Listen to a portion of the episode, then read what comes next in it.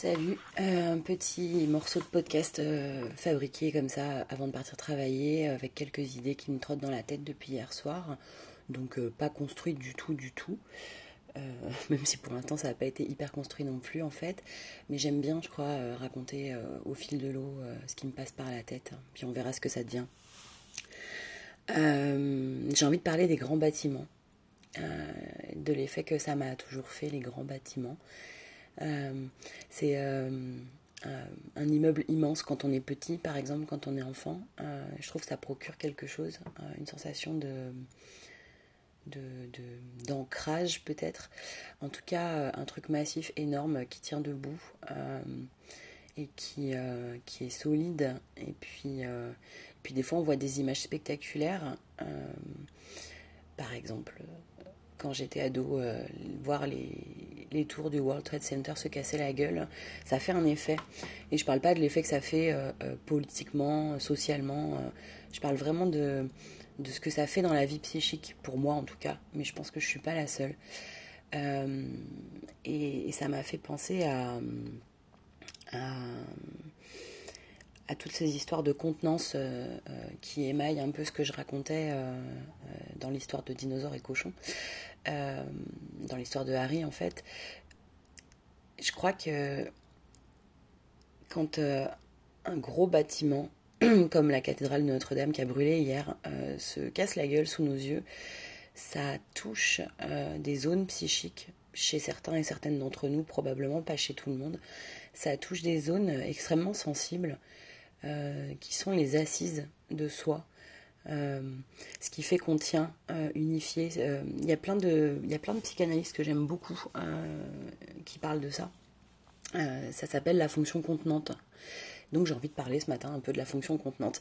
Peut-être que moi ça me fait du bien face à ce que je ressens aujourd'hui de, de, mettre des mots un peu, un peu psy dessus. déjà parce que j'aime bien faire ça dans la vie, mais peut-être aussi ça a une fonction de, de pansement pour moi aujourd'hui maintenant, avant de partir travailler. Euh, comment résumer ça? L'idée euh, de la contenance, c'est euh, l'idée de quelque chose qui nous permet de tenir unifié psychiquement, de ne pas partir en petits morceaux, de ne pas se, se, décoller, d'être, d'avoir en tout cas le sentiment d'être entier. Parce que je ne sais pas si on est vraiment entier dans la vie, mais d'avoir cette espèce de sentiment de continuité d'existence, c'est comme ça que Winnicott l'appelle, euh, le sentiment qu'on est là, qu'on est entier corporellement et psychiquement, euh, qu'on va pas se, se, disperser ou se disloquer ou, perdre des petits bouts euh, en cours de route. Euh, c'est des expériences qu'on fait par exemple dans la dissociation, qu'elle soit corporelle ou psychique on va se retrouver euh, comme ça euh, euh, à, se décoller de soi, soit perdre le sens du contact avec son corps, et des fois on s'en rend pas compte. Il y a des dissociations qui sont tout à fait habituelles, ne serait-ce que quand on dort la nuit, on perd le contact avec, avec l'extérieur, et on perd le contact avec son corps, et on est beaucoup dans sa tête. Euh, et c'est pas grave du tout, ça se passe plutôt bien en général, on rêve. Euh, et puis il y a des moments euh, de veille où on, rêvasse aussi, où on, est très concentré sur ce qu'on fait, ou quand on conduit une voiture aussi. on va être tout à fait dans la route et dans ses pieds sur les pédales et ses mains sur le volant, mais pas forcément dans son ventre, dans son dos, dans, sa, dans ses épaules, dans sa tête. Euh, bon, voilà, il y a plein de façons d'être un peu désintégré comme ça. Winnicott, il parle d'intégration et de désintégration du self. Le self, c'est le soi. Euh, et puis, il y a des fois où ça va être un peu plus permanent et euh, c'est là qu'on va, on va être sur ce que j'appelais hier, avant-hier, je ne sais plus, le, le, spectre de la psychose. Euh, c'est-à-dire que de manière plus ou moins permanente, euh, on a une tendance à la désintégration. Et moi, c'est ça quand je dis psychose, euh, c'est ça que je veux dire. D'ailleurs, je le précise parce qu'il y a plein de mots pour dire plein de trucs. Et, évidemment que quand on n'est pas psy, ben, on ne peut pas connaître tous ces termes-là tout seul dans son coin. Donc j'essaie de rester claire et en même temps, je ne veux pas... comment dire Je vais pas rogner sur du, des termes techniques qui pour moi sont importants parce qu'ils veulent dire des trucs. Enfin, je vais essayer d'expliciter. Et du coup, cette histoire de, fonction contenante, c'est l'idée que quand on arrive au monde, on est un peu en petits morceaux, en quelque sorte. On n'est pas, on n'est pas construit on n'est pas capable euh, de sentir toutes les parties de son corps euh, euh, comme on le fait quand on est adulte en tout cas, de manière fluide, intégrée, et on va être, étant un bébé, on va être porté. Et ce portage physique va avoir des, effets psychiques. Donc ça va être le sentiment d'être unifié, d'être entier et d'exister aussi du coup. Et donc toutes les, toutes les moments de, dissociation, qu'elles soient somatiques ou psychiques, par exemple, euh, quand je parle de dissociation psychique, c'est des moments de déréalisation où on va avoir l'impression que le monde n'existe pas, ou qu'on n'existe pas, ou que les mots veulent plus rien dire. Euh, ça, c'est de la dissociation aussi, en fait, euh, mais elle est plutôt interne. C'est des morceaux de la vie psychique qui collent plus ensemble et du coup, ça circule plus. Et, Euh, la fonction contenante, euh, elle aide à, éviter ces moments-là et, à réparer aussi ces moments-là en, thérapie, par exemple, que ce soit une thérapie euh, par la parole, une thérapie avec des médiations thérapeutiques comme de l'art-thérapie, par exemple, ou une thérapie par le jeu, évidemment, comme le font beaucoup les enfants quand ils viennent au contact d'un thérapeute. Les adultes aussi des fois j'espère. Euh, et, qu'est-ce que je voulais dire? Je ne sais plus, je suis en train de m'embrouiller et j'enregistre ça d'une traite, donc ça va être un petit peu dur à suivre, je suis désolée. Ce que je voulais dire, c'est que euh, la fonction contenante, on peut la retrouver en thérapie, oui, en thérapie corporelle aussi, c'est ça que je voulais dire.